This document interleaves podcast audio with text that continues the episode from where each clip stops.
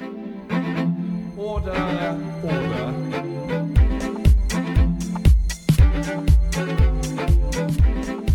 Heather Stewart, political editor of The Guardian. Anoushka Asthana, political editor of The Guardian. Anoushka and Heather, congratulations from Women's Parliamentary Radio. We have Jackie Ashley as our chair, but you are the first job share lobby correspondents for The Guardian, that's right. Oh no, actually we're not. There was a job share between political correspondents once before, but we are the first political editors ever to do a job share. And in fact, we're the first female political editors of a daily broadsheet. Is that something that you strive to be, Heather? I've been in economics. I was an economics correspondent for a very long time, so uh, it's not a million miles away, but it's a dream job really, isn't it? Would have been for a very long time. Well, the congratulations are heartfelt. Let's begin with George Osborne's twenty sixteen budget. Heather, mm. you've just pinged your copy uh, a moment ago, and I've dragged you out into the corridor of the lobby. We're standing below the s- sign saying Burma Road.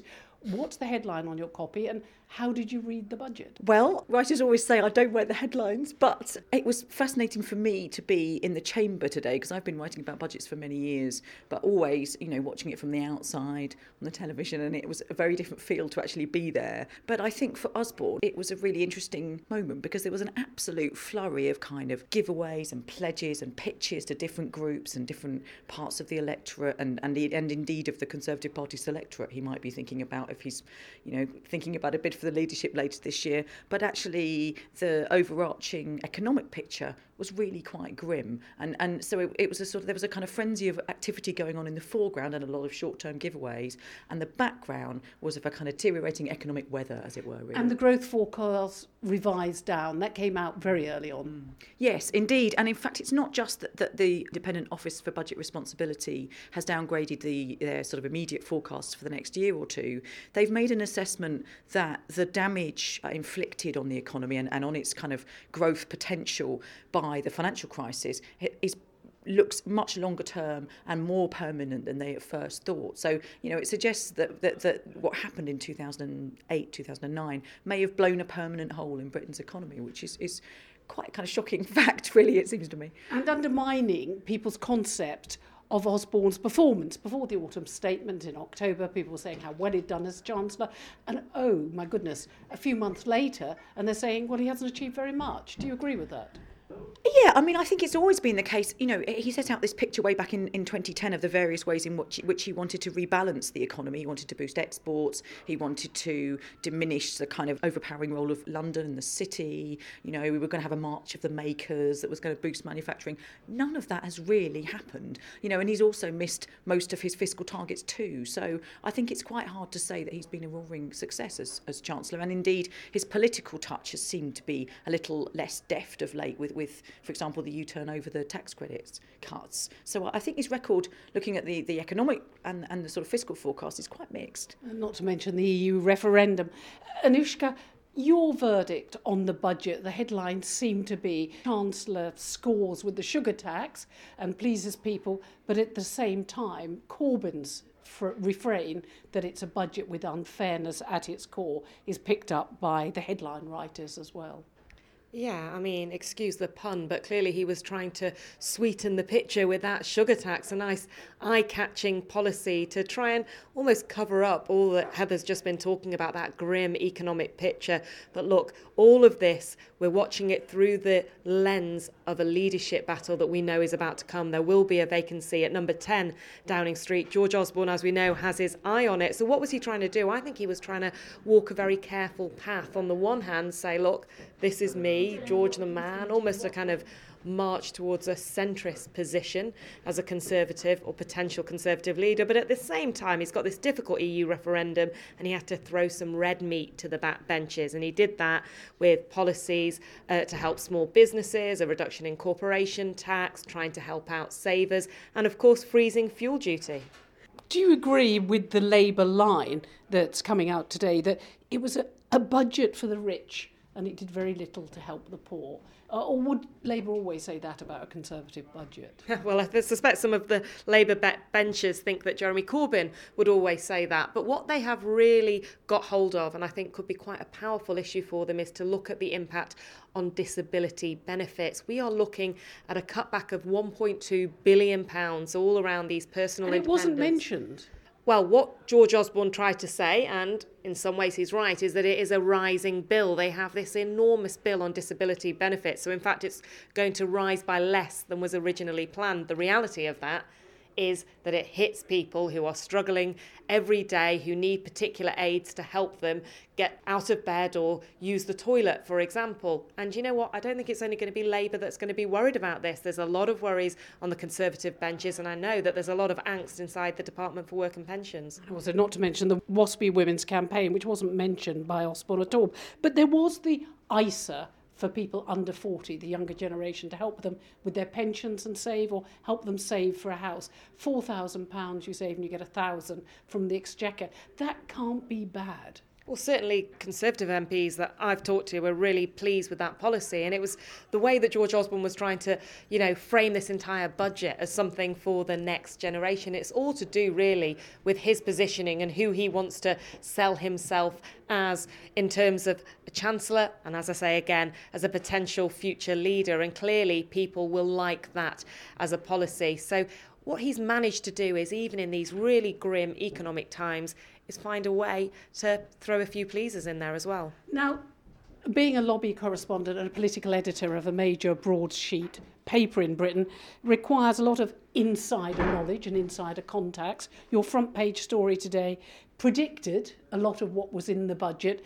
How do you go about gathering those predictions, getting that information to be able to say, well, he's going to do this, but he's not going to do that? Do you think your predictions were right, Heather? Well, we certainly got a, a sniff yesterday of the fact that Osborne was going to announce that he was going to accelerate the rollout of academy schools, not a traditional kind of area for a chancellor to announce, but it's part of this bid to show that, you know, he's keen to think about the next generation. It fits that sort of narrative. It's something that, uh, that Cameron had talked about in his conference speech.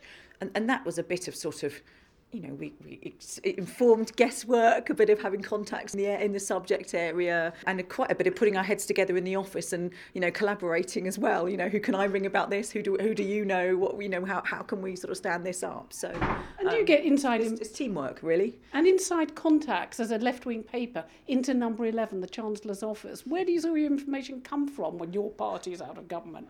Well, look, they talk to all the newspapers. We're still important to them, particularly now when they see us perhaps as an ally on the E U referendum. But you know, what is what, what the way you get stories is by talking to people, you know, talking to people in all shapes and forms, whether that be special advisors inside the department, ministers, M Ps, or people in the industry, people who might work closely with them, who might have been given some ideas of what's to come. All the disability charities, all the trade unions, because that was also the source of some of your stories. Yeah, so earlier in this week, we wanted to do a story on these disability benefit cuts, and we talked to the disability lobby, because clearly these are the people who are watching what's going on every day, who know the detail, who know when it's in Hansard that there was a particular debate when a minister told us a particular thing, who actually have the information that we need to get at. We sometimes have to be kind of across a lot of different areas slightly shallowly, but as soon as you know that this area is one that's coming up, then you really need to go talk to those contacts and try and pin down the story.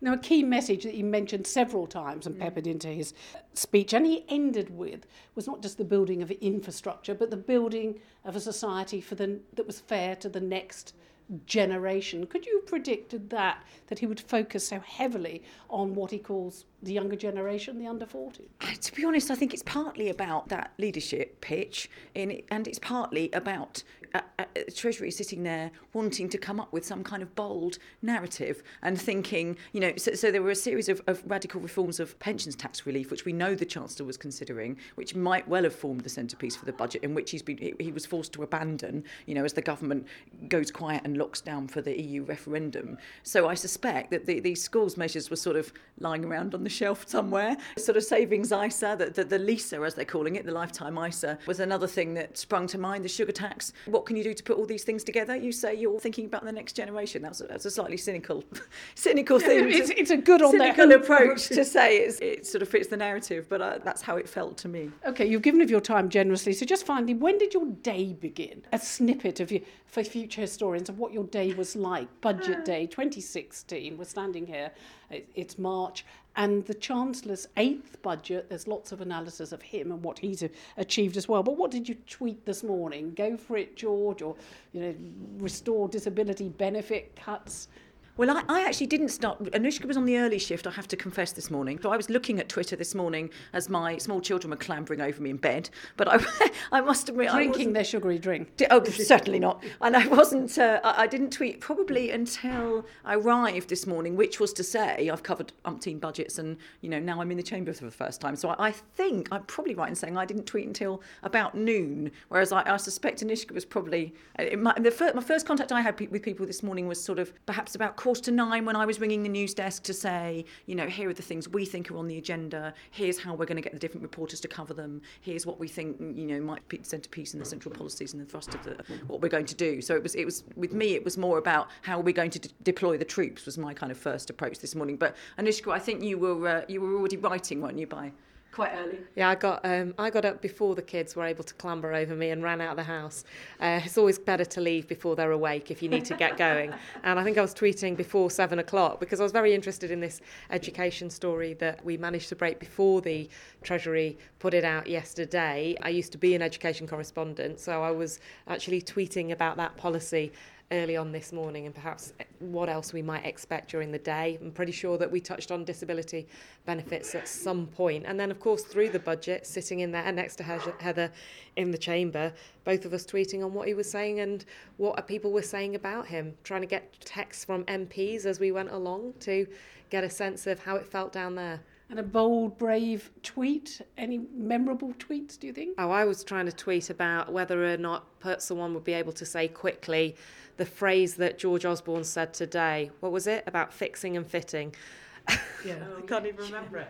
Yeah. yeah, there was a lot about fixing and fitting and about the younger generation. That was the one that I counted most of, but building for the, the future. OK, well, I'm going to leave you now so you don't know what the headlines on your stories are, but we, we, we'll, we'll wait and see. Yeah. What's your...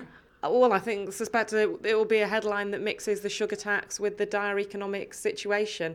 And I'm writing about George Osborne's leadership hopes, so it'll be some mischief-making from backbenchers. And it, it, it certainly won't be. Uh, we were just looking at the approach of the Mail and their front pages before we were coming out of the office, and they've, on their online story at the moment, they've got a very close-up picture of Theresa, May. Theresa May's top with the headline "Boom and Bust," oh, with right. the suggestion that she's showing a bit too much cleavage. I could just, just uh, fr- we will, we will not be taking that approach. That's well, we, well, it, it is a, a dog-eat-dog profession. We are standing in the Burma Road where the newspapers are divided, uh, either side of this corridor. But Anoushka and Heather, thank you very much indeed for talking to Parliamentary Radio today. And congratulations on your editorship and your job share. Thank you. Thank you.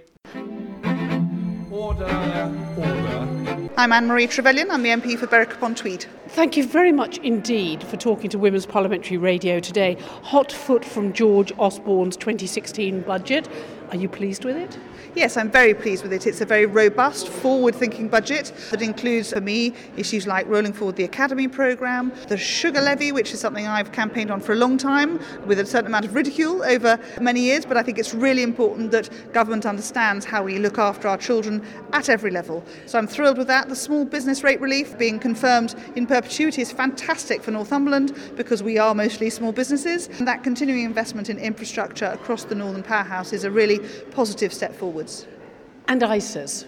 Yes, I think the I think the lifetime I S A concept is brilliant. It's simple. It will be effective. One of the key problems we've had for the last thirty years is that lack of personal saving, getting back into that habit. I think creating this easy fifty quid a month into a pot forever concept will, and match funded by government money to encourage that, is a really, really constructive step for everyone out there. We've just interviewed Jamie Oliver on the sugar tax. He said it was a bolt out of the blue. He didn't know George Osborne was going to do this. Did you know it was going to happen? No, none of us had a clue. It was not something that was trailed over the weekend, and I'm thrilled because it's been, it's, it's felt like we weren't really getting through to the Treasury, so I'm absolutely thrilled that those of us who've been pushing for this, because we understand how important our children's health for the long term is for this country. Now, George Osborne mentioned several times, more than a handful, and finished on investing for future generations. Mm. Do you think that he dug down to think enough about the needs of future generations? People would say, well, you didn't do anything about the environment, about the cost of housing. I think, you know, there's always a focus to every budget, and I think this one had a lot of, of that forward-thinking, long-term planning that he wants to do. He's a very strategic Chancellor, and he understands that the economy is very much more stable than it was eight years ago. We needed his first budget, and he can now really focus on those long-term investment plans that the country needs to really continue to grow and be the economic powerhouse that it is today. Hand on heart, will this budget make a difference to the f- weekly family finances of people living in your constituency? Yes, it will, directly because the personal allowances are going up. For those who are self-employed, they've taken away the Class two National Insurance and the other, you know, uh, financing around that broader, broader financial management. I think we will see some direct improving hits and the opportunity, as, as the Chancellor always says, to leave more money in the pockets of people, because we trust the British people to actually spend their money wisely. And what about Jeremy Corbyn's criticism? It's a budget for the rich and not for those who are poor, and that it leaves society very unequal. Well, I would say that those who are in work have now got an increase in their tax-free allowance, and I think that's excellent. It all continues to increase to invest in growth, in future jobs, in the apprenticeship framework, encouraging big corporate businesses to be more responsible. All of that is predicated on the fact that what we want is more people in jobs with better paid long-term employment. Should he have done anything for the WASPy women or the benefits cuts? Anything that you think stands out that could have been done for women that wasn't? Or, or do you think that just by giving a helping hand to young people, he's helping future generations? Well, without a doubt, I think, you know, putting things in at, at the bottom end when people are just starting in their careers and employment is very important. On the issue of the WASPy women, I'm working very closely with the group to find solutions for those who are in financial hardship. I think it's a very difficult area because a lot of work has already been done and the costs are huge in terms of numbers. So that particular area is one that we're continuing to campaign on. And marks out of ten to the Chancellor for his budget? Oh, I think I'd give him a nine. Anne-Marie Trevelyan, thank you very much indeed for talking to Women's Parliamentary Radio. We've enjoyed it. It's a pleasure. Thank you. Thank you. Order, order. Hi, I'm Rupa Huq. I'm the Labour M P for Ealing Central and Acton. Rupa, thank you very much indeed for talking to Women's Parliamentary Radio. Your party leader, Jeremy Corbyn for Labour, has just sat down. He's responded to George Osborne's twenty sixteen budget. What were your hopes when you went into the chamber to listen to the budget? I mean, they do say, by the way, that responding to a budget is the hardest gig of the whole year because you don't know what you're responding to. So I think Jeremy did a really good job there. But, I mean, I was a bit disappointed by this. I thought it was rather thin, really. Osborne is known as a master tactician who can pull rabbits out of hats and find money down the back of the sofa. A lot of these things actually won't come in till twenty nineteen or even twenty twenty, after which he'll have long ceased to have been Chancellor in one way or another. So, I mean, it seemed to be a lot of smoke and mirrors, really. And the growth forecasts have been downgraded, two point two percent, not two point four percent, but that's something that's hitting the headlines. You've got new announcements, a new I S A to help young people save, or people under forty save. You've got a new sugar tax, you've got investment in hospitals, and indeed the phrase about building a stronger Britain, new infrastructure, roads, rails. So overall, a balanced budget, would you say? I mean, I think it shows spectacular failure. He's missed every single target. So the fact that, as you say, the growth forecast is revised downwards. He kept talking about twenty nineteen and twenty twenty, but three months ago, his sums are all askew from what he said would be happening. Again, Corbyn said that you can't keep blaming the government before, because that was you. I mean, I think some of the things were a bit gimmicky. And also, OK, a new I S A for people under forty to squirrel away four thousand pounds a year. Who are these people? People in the real world don't have that kind of spare cash lying around. I think it was a budget for the rich, really, because some of those eye-catching things about corporation tax and capital gains tax, I think of my average constituent in Ealing and Acton, and indeed in bits of Harlesden and Chiswick that I represent. And for the average person, it's not going to massively improve their lives, because all these things are skewed towards the rich. Now, a key phrase that Osborne kept mentioning was, apart from building uh, a better Britain and the roads, rails and infrastructure, was putting the next generation first. They're putting the next generation first if they've got rich parents who can fund these things, four thousand pounds a year. I mean, we introduced something called the baby bond, which was a small lump sum that would be topped up by parents to help them save for university. So in some ways it's a bit of a rehash of that. But the sugar tax is something that I've spoken on for that. I mean, it's a levy on drink manufacturers, so it depends whether that will be passed on to the consumer or not. I mean, I think people say that is a regressive tax, that kind of people who like fizzy drinks, they'll just end up paying more. I mean, the next generation, okay, it's protecting them as long as they don't breathe in blooming traffic fumes, because it was not a good budget for the environment. They're cutting petroleum tax, I believe, and they are freezing fuel duties. So, I mean, if they wanted to punish environmentally irresponsible behaviour, stop people breathing in toxic air pollution fumes, then they could have done something about that. Responding to Osborne's budget, Jeremy Corbyn said eighty percent of spending cuts were falling on women. Any idea of how women had fared in this budget? I mean, women have borne the brunt of the cuts as it is, because they're more likely to be part-time employees, they're more likely to be public sector employees, they're all the thing, and it's local government. This government is very clever at displacing their cuts onto local government. So in Ealing we have a Labour council which is having to try and do more and more with less and less, and people get annoyed at the Labour council, whereas actually it's because their central grant from government's gone. I thought it was very disappointing for women. He mentioned the tampon tax, but there was actually nothing new. We're all going to have to be paying V A T, which is on luxury products, value-added tax on sanitary products still. They haven't really done anything on that. They've said that the the proceeds of that will go towards women's charities, but that's kind of nothing We're new. Still paying the tax. We're still paying it, yeah. And for the valiant women born in the nineteen fifties who mounted, who have mounted and continue to fight vigorously for the WASPI campaign, these are people who, just because of their birth date, sometimes people months apart have a very different settlement. They're having to work, some of them, eight years longer than they thought for their pension. They were given no notice. They've had no time to plan for that. I'm very disappointed that there was nothing for them. I think it was disappointing for people. I mean, some of these things, again, it's just an illusion, really, that taking people out of tax at a higher rate, that doesn't help the lowest paid. It doesn't matter if it's ten thousand, eleven thousand. If you're on five thousand, how is that going to help you? Budgets used to be assessed by how they helped working people. How has this budget helped working people in your constituency?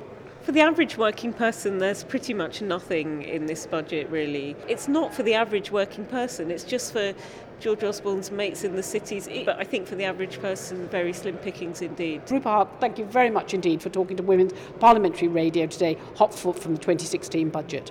Thank you. Order, order. Susan Kramer, I'm the Liberal Democrat economy spokesperson. And basically, this is sort of the sweet and sour budget, isn't it? I mean, if you look at the sour, the government has missed its targets. He's now making us pay for that. three point five billion in mystery cuts to come out of public spending. Goodness knows what those are going to be, but they're frontline. He's uh, he said that the schools and the National Health Service have to put in an extra two billion into the pension fund. That'll have to come out of the front line. He's made some very welcome cuts in the business rates. That apparently is coming, as far as I can see, out of the money that usually goes to local government. So that's the government that is providing care for older people, street cleaning, picking up the rubbish, looking after your libraries. That people are going to feel that cut. Well, he's introduced a sugar tax. Jamie Oliver is behind you congratulating him on that and saying he's pleased that that's happened and the campaign has been won, happening in two years' time. An I S A uh, for people under forty to save. They put in four thousand, the government gives them one thousand. Constantly, George Osborne said this was a budget for the future. Well, I'm delighted with the sugar tax. I think that's brilliant, and all credit to Jamie Oliver and campaigners up and down the country, because obesity really is a blight on our young people. And it's a little bit of money to go into education, but if you actually look at the education budget, it's being cut per pupil, and that's the number that matters. And at a time when we are desperately short of school places, when we need more quality teachers, and in fact we really should be looking at giving teachers, maybe other public public sector workers a bit of a pay rise. They've been frozen for years and they're starting to leave the profession. So I only see that as a little bit of a token.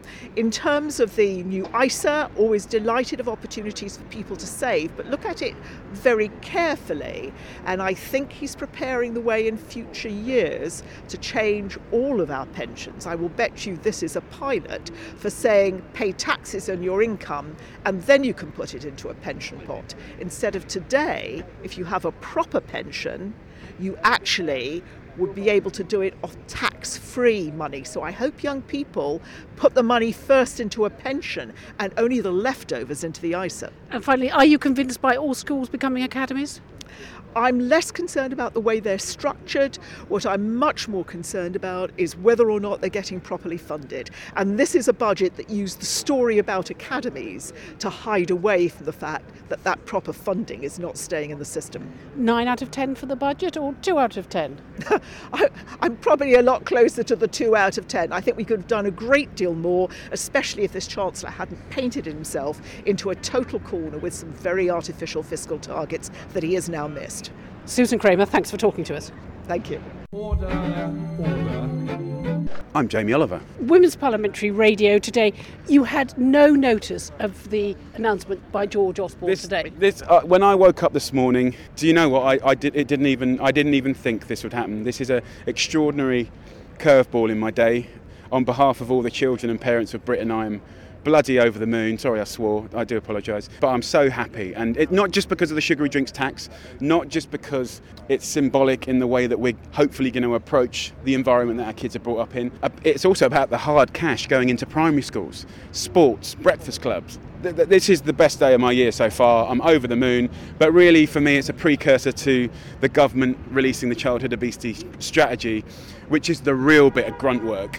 Um, And, and you succeeded at getting the drinks industry on board. Osborne said that Robinsons had already reduced their sugar content. Yes, I mean, I, I think I think the whole industry is reformulating at a rate, and that's a rate um, on their terms, and I think they've been doing pretty well. I think if you look at the rate of obesity in, our, in, in child health and the costs to that, what today said is you've got until two thousand eighteen, guys, to pull your finger out and get amongst it, or you'll be taxed, and there's a few bans. So actually, I think they've been quite generous. It is a little bit like putting them on the naughty corner.